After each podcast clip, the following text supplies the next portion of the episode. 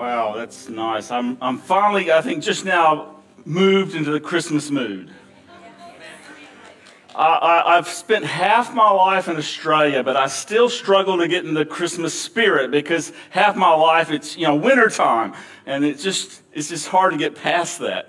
But I do love Christmas, and it's nice that we can celebrate. This whole month is going to be focused on Christmas, and it's lovely to have the decorations. We'll be having carols each week, and of course, as you're probably aware, Sabbath is Christmas Day, is a Sabbath. So, you know, what a great day to remember the big, big thing about Christmas. What's the big, big, big thing? Jesus. And, you know, that's really the big thing that everything's about in God's Word, everything we preach, everything we're on about here at this church. And, just one more promotion on the Advent for Kids book. There's a fantastic author. If you don't know, her name is Karen Cullum. And, but yeah, I've been reading it. Unfortunately, our family, I've read it on my own, and the kids and Karen have had such a busy week. But I have been keeping up. And there's an Advent calendar. You tick it off each day. But I just want to share, you know, where it starts is before Jesus came. And who was he before he came? He was God. He was in heaven. He was part of creating this world before he came and was born as a baby. And that's really kind of the beginning of the Advent for Kids book, and helping kids to see this whole story and how it all pivots around it. You know, all Scripture really is about this story. And of course, now we look back on that story, and now we also look forward to the day when Jesus comes again. You know, it's been a really good series. I've enjoyed this, and you know, throughout this year, this is really concluding our final bit of walking the way. And today we're walking the way of faith, which we're striding, has already been mentioned. You know, we're going somewhere in a specific directions with purpose. You know, where's your life going? Where are you striding? Because it's easy to get sidetracked. I have to admit, and especially my daughter Hannah has nicknamed me Sidetracked. You know, my middle name's Sidetracked. And I do get sidetracked very easily. I have to admit, I don't know, it's just the way my mind works. It's hard for me to stay focused. And if I see something that needs to be done or something, I easily just want to go do that. And then I kind of lose track of what I was originally trying to do. It's so easy to do. But really, as Christians, you know, too, the evil one loves to get us sidetracked. Our whole life can be sidetracked.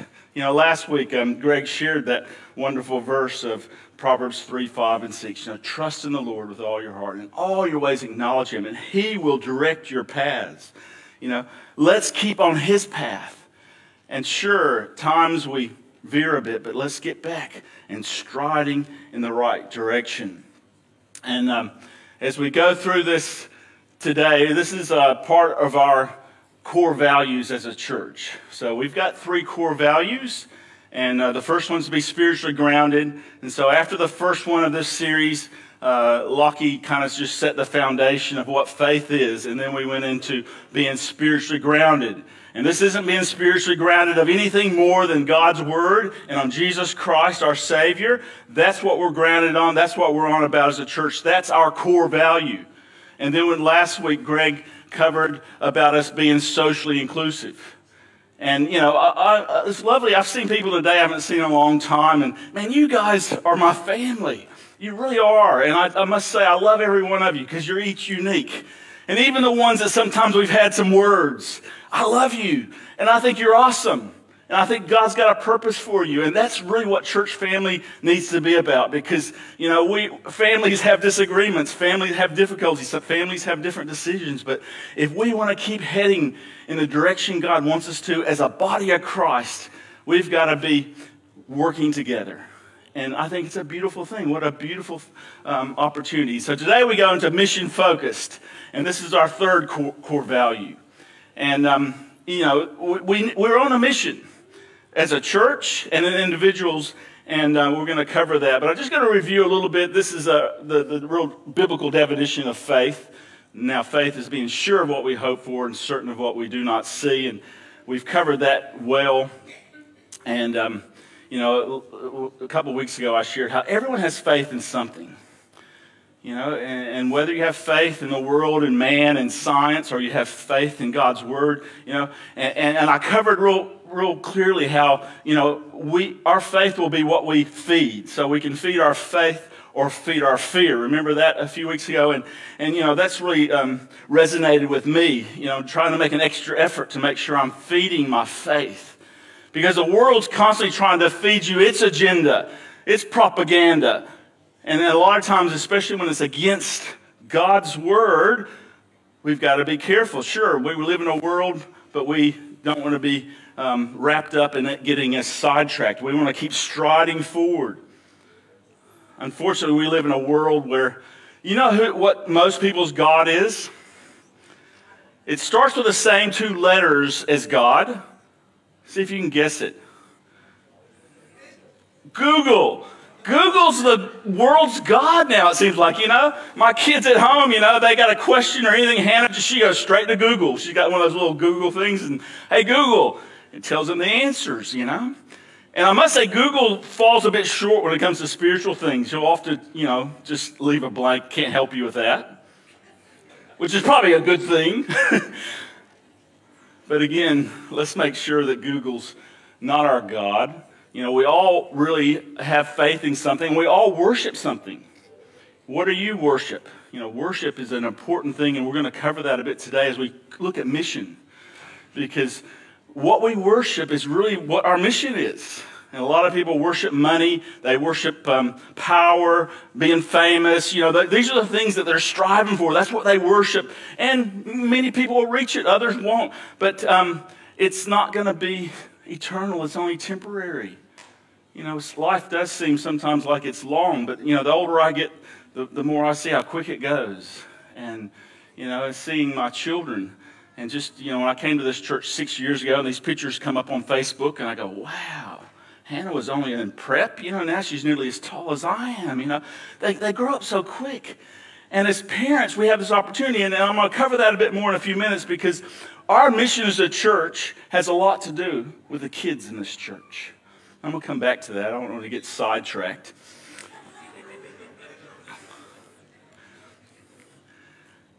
So here in Romans 12:3, for I say through grace given to me, everyone who's among you, not to think of himself more highly than we ought to think, but to think soberly as God has dealt each one of you a measure of faith. And we covered this the other week, but I brought it up again because I want you to, you know, some of us think, well, you know, I don't really have faith. The Bible tells us we've all got a measure of faith. It might be a small measure.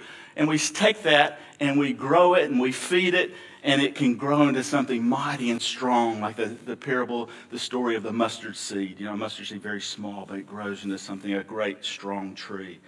And so let's make sure that we're doing that. And as a church, we want to help you do that. But if you're only getting fed and growing from Saturdays, then you're not going to be growing much, because, you know, it's kind of like a plant. If you're only giving it sunshine and watering it one day a week, I think it might struggle. You know, it needs it daily. We need that daily food, that spiritual food. It's like, I think I outlined this a couple of weeks ago, that, you know, the spiritual food is so important. But, and I think a while back when I talked about prayer, I talked about being the breath. You know, pray without ceasing, the Bible tells us. Prayer is like breathing. And how often do we breathe? You know, pretty often, you know. Some of us, you know, might be 60 breaths a minute. Others might be a bit longer. I think your heartbeat and breaths, are they close together? I don't know. Anyway, maybe they're different. You tell I'm not a medical doctor, right? But I know that at times I get short of breath. My brother in Alabama, now 3 of my relatives have all had COVID, and my brother got COVID, and he didn't go to the doctor or anything, just stayed home, and in about 10 days, he said, oh man, I felt terrible, he was short of breath, I had no appetite, and that's not like him at all, he's like me, he loves his food, but, you know, he survived. You know, but breathing is life. In our spiritual life, that breath, that prayer, that connection is the key to our relationship with God. And if we're not praying, we're missing that real intimate relationship God wants to have with us. We can have knowledge. We can know things very well. We can memorize Scripture. We can know prophecy. We can know so much. But if we don't know what Scripture is about, the person Jesus, if we don't know Him in an intimate, personal way where we're opening that two-way communication with Him, then we're missing out on really growing. So I just want to challenge us, this season to be doing that. Now, it's hard to go past mission without going to the Great Commission. This is Jesus' lasting charge to his disciples, and this is, right at the end of the book of Matthew. Matthew records this. He says, I have been given all authority in heaven and on earth, therefore go and make disciples of all nations, baptizing them in the name of the Father, in the name of the Son, in the name of the Holy Spirit. Teach these new disciples to obey all the commands I have given you, and be sure of this, I am with you always, even to the end of the age. What a great commission. He doesn't just give it to us and say, you do it. I'm going to be with you, because he's the source of power. Again, that's why we need that breath. We need that prayer. That's why we need his word, because we're relying on him. We can't do this without him. And so really the struggle of a Christian is actually learning to surrender and learn to give up our pride and our independence and totally rely on God. And that's something, too, we're going to cover a bit more as we continue. But I want to take this. I don't want to spend a lot of time on this Great Commission. I mean, a lot of people think, yeah, this is important, but this is the pastor's job. But the pastors, sure, we might do the baptizing, but we only can be effective as a church. And I find that the more that we have everyone, whether you're a leader in this church or you just attend here, if you're sharing your faith, that exercising your faith, that's really what mission's about. This is really that next component of being a Christian is exercise. And exercise means that you are sharing your faith. But how do you do it? Well, Jesus says it well in his Sermon on the Mount, the most incredible sermon ever preached. And here in Matthew 5, after Jesus has said the Beatitudes, he shares this in verse 13. He says, you are the salt of the earth. But what good is salt if it's lost its flavor? Can you make it salty again? It will be thrown out and trampled underfoot as worthless. So salt, I do like salt. I'm not going to go there. Listen, us Americans are very good at enjoying salt, and I get teased a lot because I love just a little bit of salt in my watermelon, on my rock melon, and it's beautiful.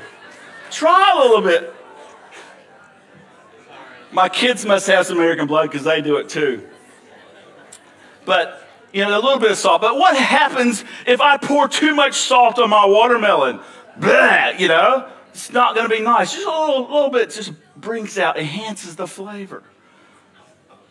And it does that on anything. I am a bit naughty though. Sometimes you'll put food and I'll salt it before I even taste it because I do like salt, but salt is something, it's a seasoning, and it's used in the Bible quite a bit because not only was it seasoned, but it was a preservative.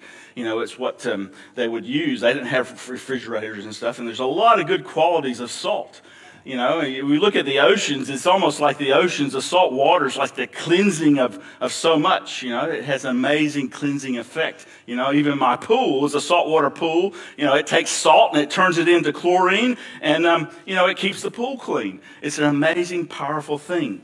But the point I want to make is that if you have too much salt, it spoils a good thing. And so we as Christians can often be Christians that go around and we're so full on, we're so salty, and we're shaking that salt shaker so hard when we're witnessing or exercising our faith that we totally put people off and when they just want to spat you out. Okay? Too much salt is not good. And how do we know how much salt? Well, I know how much salt I want in my watermelon. Obviously, you don't. But, That is really for God and His Holy Spirit to lead you, and give you opportunities. How do I share my faith? And listen, the best thing is actions are better than or louder than words. It's by the way we live our lives.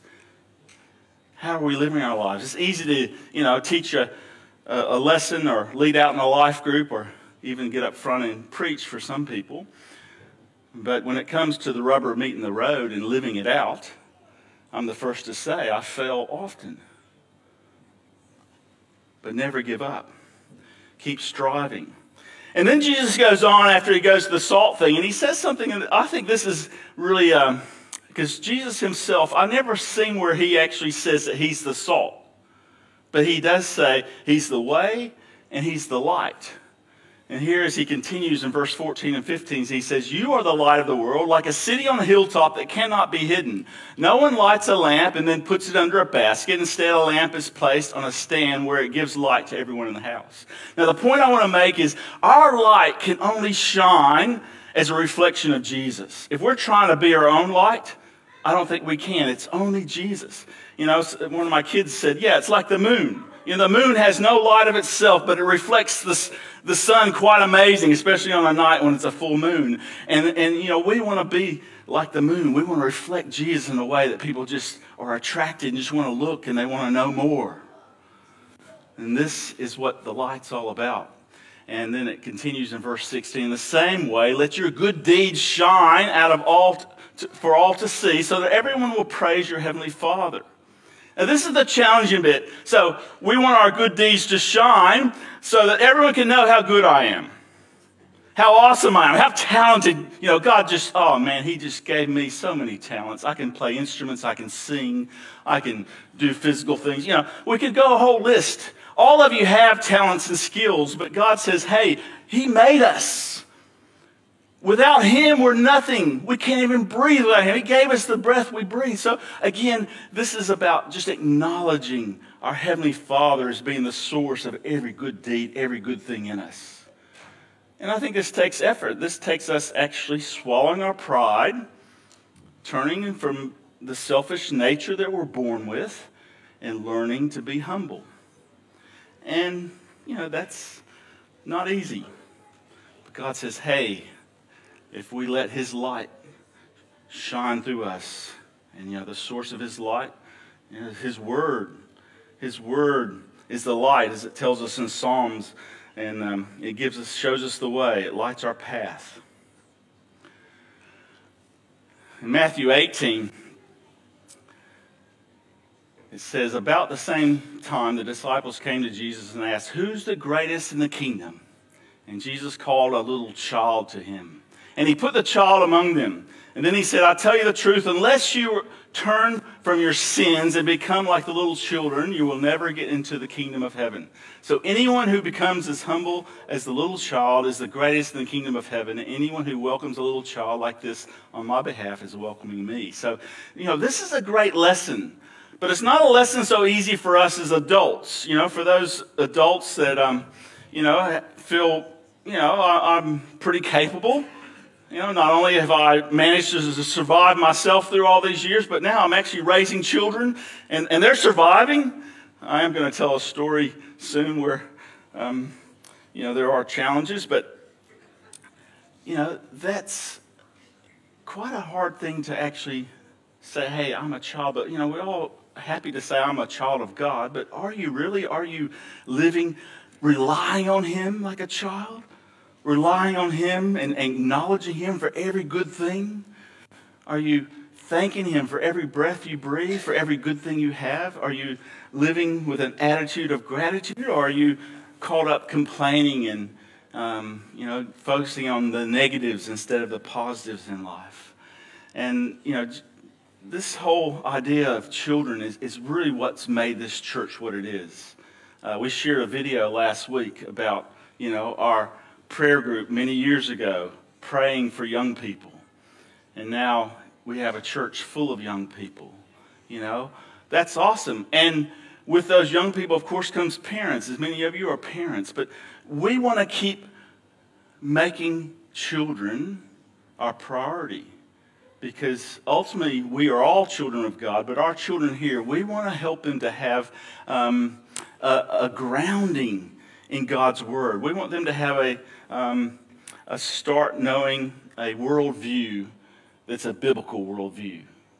Now, many who, go to Christian schools, whether it's Gold Coast Christian College or, King's or Hilliard, there's many Christian schools that are throughout, and fortunately, you probably do get some of the biblical there, but, in the state schools, I had my last week, this last week in the state school up here in Coomera, and man, I just love the opportunity because, well, I still have it, because one day that door's going to probably close. And I'm no longer going to be able to go in there and actually tell the gospel to these young kids. It's a privilege to be here, young people. You're privileged to be able to have this worldview of a God that actually loves you, that's created you, that cares for you, that He wants to be with you and help you, and He's got a future for you. George Barna, many of you probably heard of. He's a bit of a guru in children and research, and how to grow your kids into spiritual champions or something. One of the books we've got that is quite good for parents to read. How to actually, because we all want our children to be spiritual champions, But he just really shows the priority and how crucial that time. By the age of 13, he says most kids have kind of established that core values and those things of their belief system, and so it's so crucial time that we, as a church, are doing our part with every kid they bring in here and helping them to get a biblical worldview, get a view that God loves them, that God's got a purpose for them, He's got a future for them. And that's why we're investing in our children. How are we doing that? Well, many of you are investing by you giving your time and teaching in our life groups, our Kids Connect each week, and some of you run programs like mainly music and kids clubs and things. But, the real challenge we have is we don't have the space. When they built this building, and it's a beautiful building, I guess they didn't really figure that if we had an auditorium that seats 400 people, it's going to be a lot of children out there in our life groups. And so we're busting at the seams. And as most of you know, we have a building project, which we're trying to get over the line. The goal was, hopefully at this point, last time we had our building meeting, is to break ground in February. And it looks like there might be some hiccups. So if anyone's out there that has any input on this, I don't know, anyone from our conference office, we would really like to go forward with this plan. So just putting that out there, because we need it for our kids. It's important, okay? So that's why we're going to spend $1.5 million on extension to our building, so we have a facility that we can continue to grow our children. How important that is. And this I shared last week, 2 weeks ago. I just want to bring it again. This is that Paul writing to Timothy and how he has this generation from generation. But I just love it. How he, had this genuine faith that was passed on from his grandmother, his mother, and then his grandmother. What a wonderful thing. And there's also been Value Genesis study. If you're not familiar with those, there's been a couple of those done within the Seventh-day Adventist Church over the years. And, those studies continue to show how important it is that we ground our children in their faith. And I know quite a few made commitments for baptism. We're trying. There's been some holdups from some because they're wanting relatives to come with border closures. But we got one baptism this afternoon. There's more baptisms coming up. But we want to see our young kids making decisions when they're old enough to understand what the gospel's about and what Jesus is about. We want to help you with making that decision. We want you to be baptized into Jesus, to be a born-again Christian, to be a member of this church where you can then have an influence and an impact. That's an honor. That's a privilege. And we want you to be part of our church, the young people, because we're a young people's church, even though we're intergenerational. Now, I just want to go back to the mission a little bit more, because as a mission, we want to be the salt, we want to be the light, and one of our missions as a church is our children, and I hope I made that clear, because I think that's really, as I look at Gold Coast Central and the way we're situated in our congregation, the children is a real priority. In a way, that's our evangelistic program that we run every week. What an opportunity. And so that's why we want to invest, and we need to not only have money to build this building, but we need people to be given their times, people who can pass on, like Timothy's mom and grandma did, to pass on to our young people their faith and teach them so they can be grounded. This is so important. This is really, I see, is our mission. And I think that God's going to do mighty things as we continue working together into 2022 in this space. But, you know, as we look back at our church, and I just want to go real quick into a background of the Seventh-day Adventist Church, you know, because I often get asked, you know, well, we don't know much about Seventh-day Adventists. I deal with a lot of other churches. We have 4 other churches that hire this place on a Sunday. And I have great relationships with the people and the pastors. And, you know, we often have discussions. And I love just, you know, sharing, oh, what makes you different as Seventh-day Adventists? And, you know, the Sabbath's an obvious one, so we discuss, and I share with them my conviction there and other things like, you know, what happens when you die and things like that. But, you know, that is crucial. But really, the core of what we're on about is really the same thing most Christian churches. The body of Christ is wider than just the Seventh-day Adventist Church here. The body of Christ here on the Gold Coast, I consider all Christian churches. We're all working together as far as I'm concerned, because we're preaching the gospel. And what's the core thing that we believe in as a church that goes right back from the beginning is actually righteousness by faith. And, you know, they thought Jesus was coming in 1844. There was a great disappointment. And out of that, you know, people were really studying the Word, studying these prophecies. And eventually, in 1863, the Seventh-day Adventist Church was formed.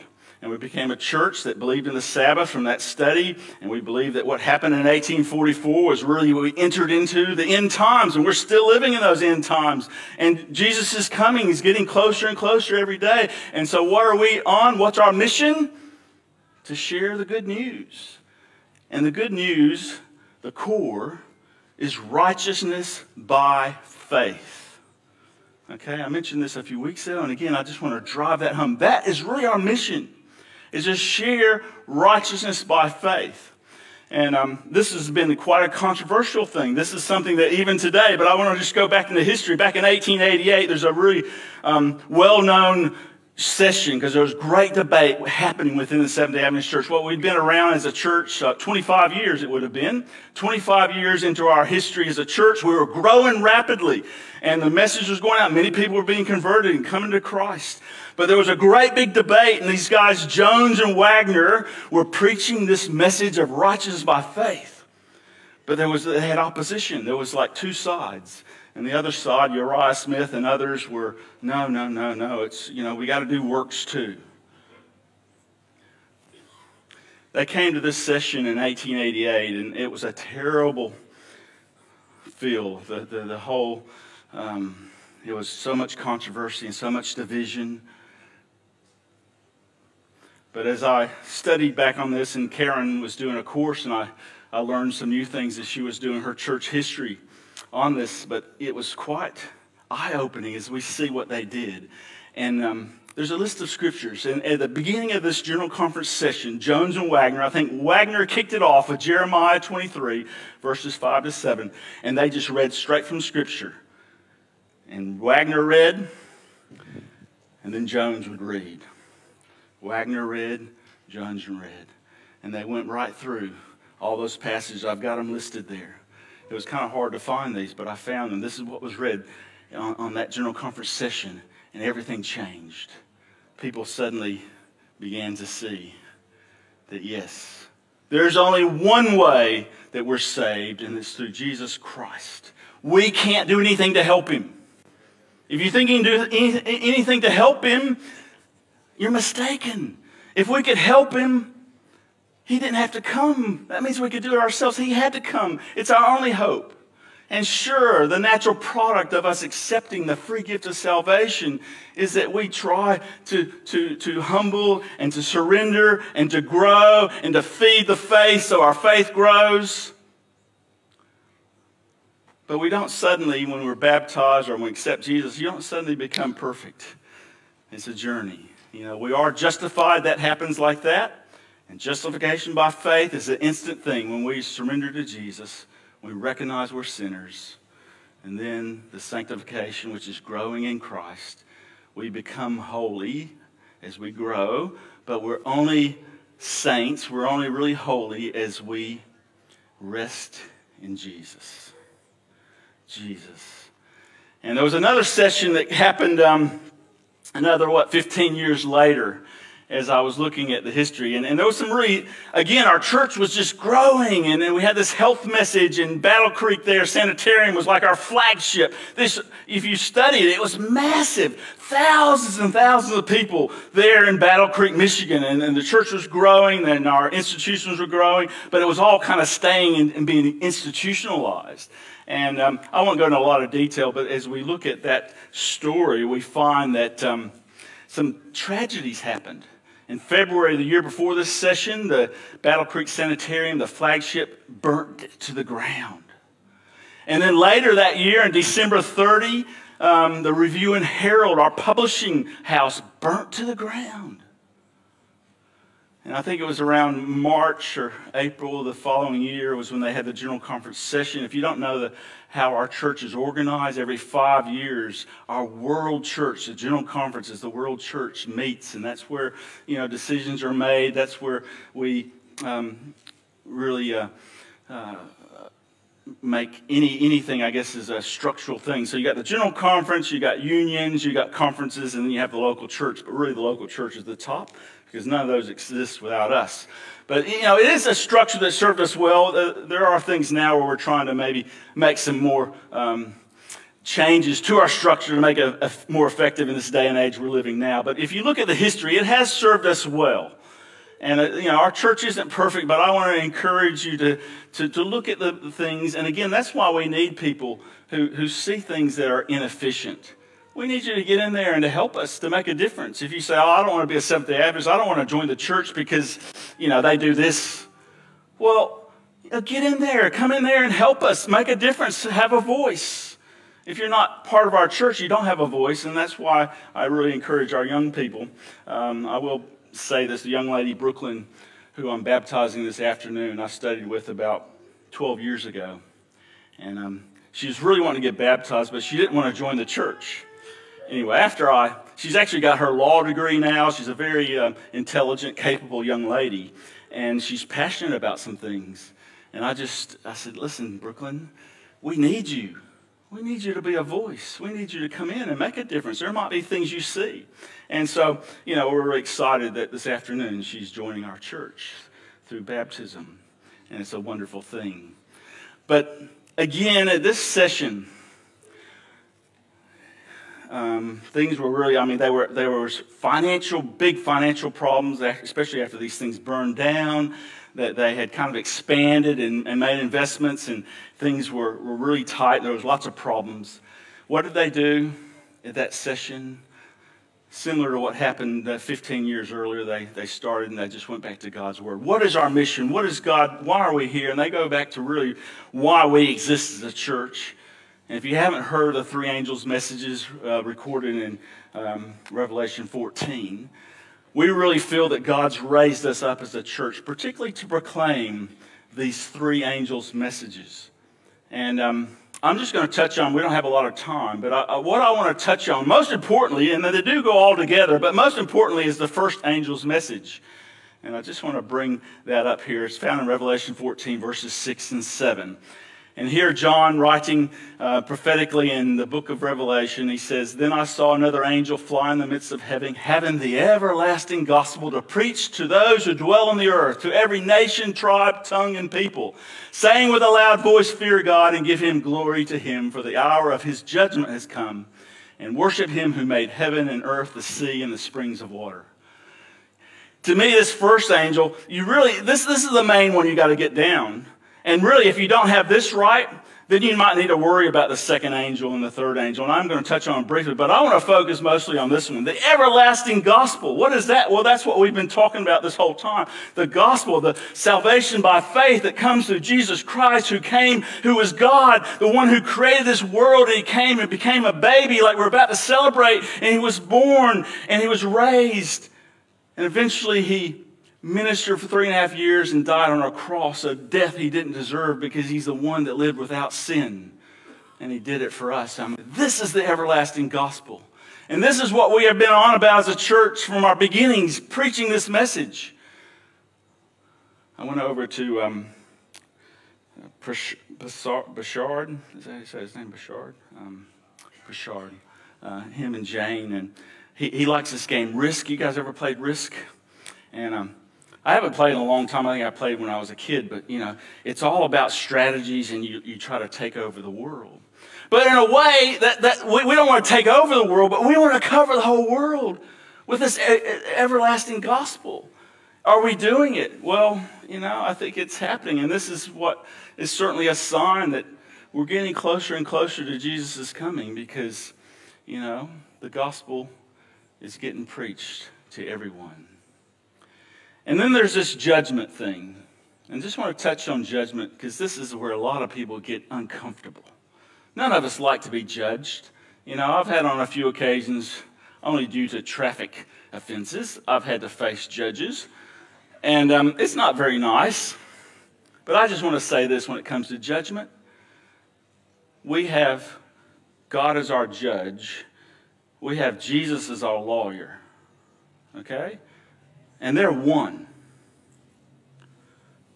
So when I'm judged, if I've got Jesus as my lawyer, God as my judge, is there any way I'm going to lose? It's impossible. So don't fear judgment. If you understand the gospel, if you understand justification by faith, then we have nothing to fear. And a lot of times as a denomination, we as Seventh-day Adventists get criticized because there's this thing called investigative judgment and stuff, and I'm not going to go into that now. But, you know, it's simply this. I'm going to give you the Alabama Forrest Gump version. Okay? Keep it simple. If Jesus is going to come, and he's going to save those who have accepted the everlasting gospel, doesn't some sort of judgment have to take place to determine who's going to be saved and who's going to be lost? Yeah. So that's really what it's about. And God's not going to be unfair. He's not going to suddenly change his methods. We can look at the Bible. We see how he's been fair and just right through history. He's going to continue to be fair and just. But really what's important is where the battle is the battle between good and evil is happening in us. But God's already won the battle. We only need to choose whose side we're going to be on. If I've chosen Jesus' side, I have nothing to fear. And we as a church, we teach three phases of judgment. There's a second phase of judgment that happens after Jesus' coming. And that's just basically a way of us seeing that God's been fair and just. We have 1,000 years to look and see, why wasn't my neighbor that was such a sweet lady in heaven? Well, you know, if I question God, I can see. I don't think we will. But he's transparent. He's got nothing to hide.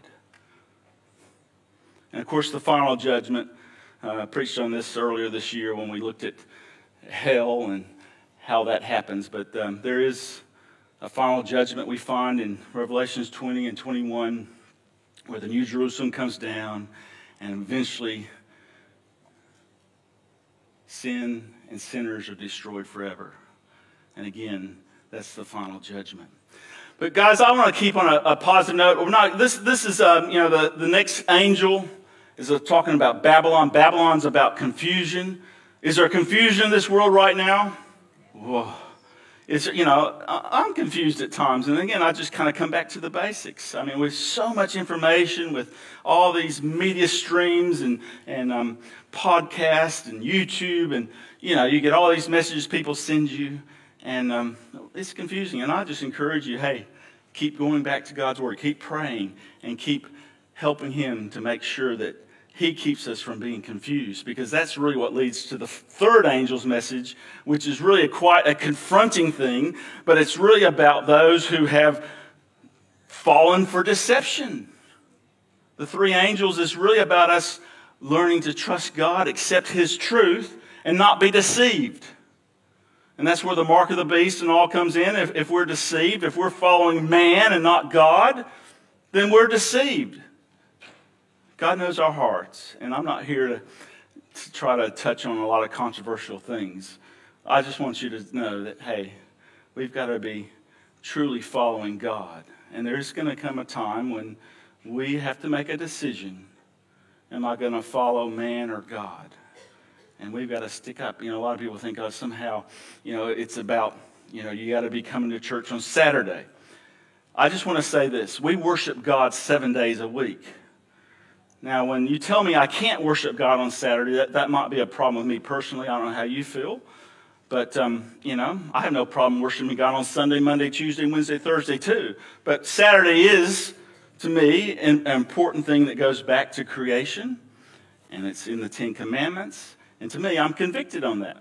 But that doesn't mean that that saves me. Me coming to church on Saturday is not, again, what saves me. It's righteousness of my faith. It's Jesus who saves me. Because he saves me, the Sabbath's a blessing.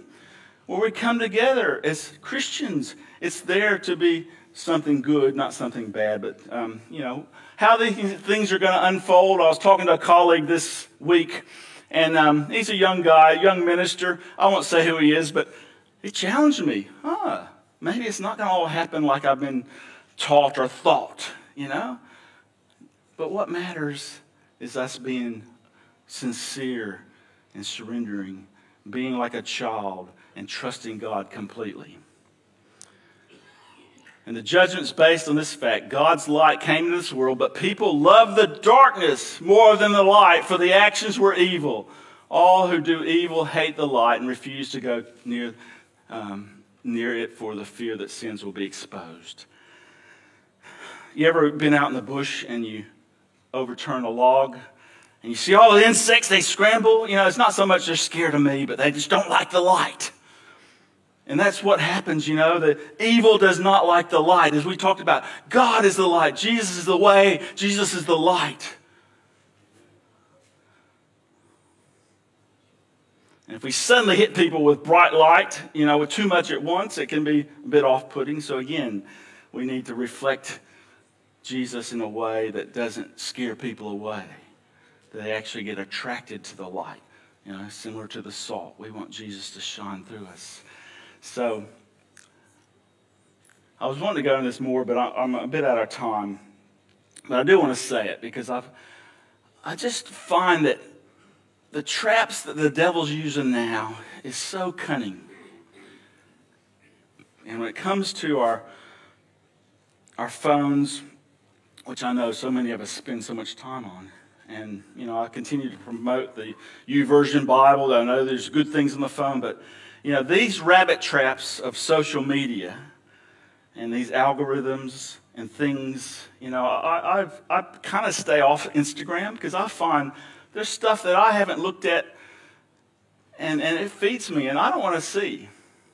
And especially young people who are, you know what I'm talking about. If you're feeding your faith that, it's not healthy. And we need to stand up for what's right. And I just want to encourage us to not get sucked in by these subtle things that slowly are getting us off track. We want to keep striding with specific purpose, and that is leading the path that God is opening up for us. And this is the story we've touched on already in the series of, the woman caught in adultery. This is how we as Christians, we're not there to judge. And Jesus, he started writing there in the sand. And I love the example. There's 3 times in the scripture that I know of that Jesus wrote, that God wrote. And the first time was the Ten Commandments, and it was written in stone. The second time was in Daniel. He wrote on the wall, and it was about judgment. And the third time was in the sand, and we think it was likely the sins of those who were looking on. But I like the fact that our sins are written in sand. The law is written in stone, and if we're judged by the law, we're all doomed. But I thank God that my sins are in sand, and because of Jesus, he wipes them clean. And last Saturday, I was just finishing visiting Elsie Pratt, who passed away on Tuesday. We had a funeral here yesterday. And, funerals are tough, but it was a good opportunity to actually realize that life is short. And she had a wonderful family. I think she had 5 daughters and 1 son. I think the son's still here, flies out tomorrow. And but it was a lovely visit. I had a really special time. She was such a woman of faith, and I was so encouraged. It was such an easy funeral to do for our funeral yesterday because I had this great time with her, and she was just sharing how she loved God and how she loved prayer, and prayer was a priority in her family. And when I left there, I got home, and it was just on dark, and we often will close the Sabbath and share what we're thankful for. And as I'm gathering the family together, I said, "Where's Matthew?" "Oh, he's out on the electric scooter." And so I thought, "Oh, well, we better just go ahead and do it," because it was is getting. And so we went ahead and started, and I started rushing because our thing, it was getting dark out there, and I was a bit worried. And as I said the closing prayer, I said, "Lord, just be with Matthew, bring him home safely." And as I'm leaving that, I'm heading to go look for him. He walks in the door. And I hope Matthew doesn't mind me sharing, but he just burst into tears. And Karen and I didn't know why at first. Then we see his arm, and you can see there that we looked at it and go, "Oh, that doesn't look normal. I think something's broken." And so, you know, we had to take Matthew into the hospital, and they x-rayed it. I think there's a picture. It was a very bad break. Very bad break. But what really inspires me about my son Matthew is he pushed this scooter from Movie World back to our house, 4.3 kilometers. Pushed it with an arm broken. The other bone was actually broken as well, so both his bones and his arm were broken. He pushed his scooter. You know, electric scooters aren't light. 4.3 kilometers. I don't think he was crying either. He had a mission. He was striding with a purpose, and his purpose was to get home. Nothing was going to stop him from getting home, and he made it home, and then he just broke. But, you know, we're very thankful that he made it home, and we're thankful it wasn't worse, and we're thankful for the good doctors who on Sunday morning had surgery. They put a plate in and 7 screws, and, you know, he will heal up. But I just want to close, church family, to just challenge you to keep feeding your faith, to keep striding to go home. No matter how hard it gets, he's going to be with us. And I don't know what it was that gave Matthew that strength. It just amazes me to get home. But, you know, God was with him. And times are going to get tough. Things are going to be painful. We're going to suffer losses. We're going to suffer disease. We're going to suffer breaks, aches, and pains. But God says, "I will never leave you. I'll never forsake you." And ultimately, he's going to take us home with him. And we're going to be with him forever. There'll be an end to sin. No more pain, no more suffering, no more heartache. Let's thank God for that. Let's let nothing get us sidetracked. Let us pray. Dear Heavenly Father, thank you. Thank you for Jesus. As we go into Christmas and we remember Jesus coming the first time, what a pivotal time in history to know that Jesus came. He didn't have to, but he wanted to, because he longs to be with us, to love us, and to put an end to all the bad things. So thank you, Jesus, for coming. And thank you for living that life and enduring the terrible things you went through, for being an example to us, for basically writing Scripture as you lived it, and ultimately died on the cross for us. Thank you, Lord, that each one of us here has eternal life through one thing, and that is righteousness by faith in Jesus Christ. So, Lord, come into our hearts, work through us, help us. You know what our struggles are. We all have weaknesses. We all have avenues. The devil's trying to get in. Lord, help us. Whether we're young or old, Lord, the devil knows how to distract us. He knows how to get us sidetracked, to get us on the wrong path. Lord, we want to turn back. We want to stride towards you. And may we keep doing that. And may we keep fulfilling the mission you've called us to do. And that is to reach our community with the love of Jesus. Help us and empower us. In Jesus' name, amen.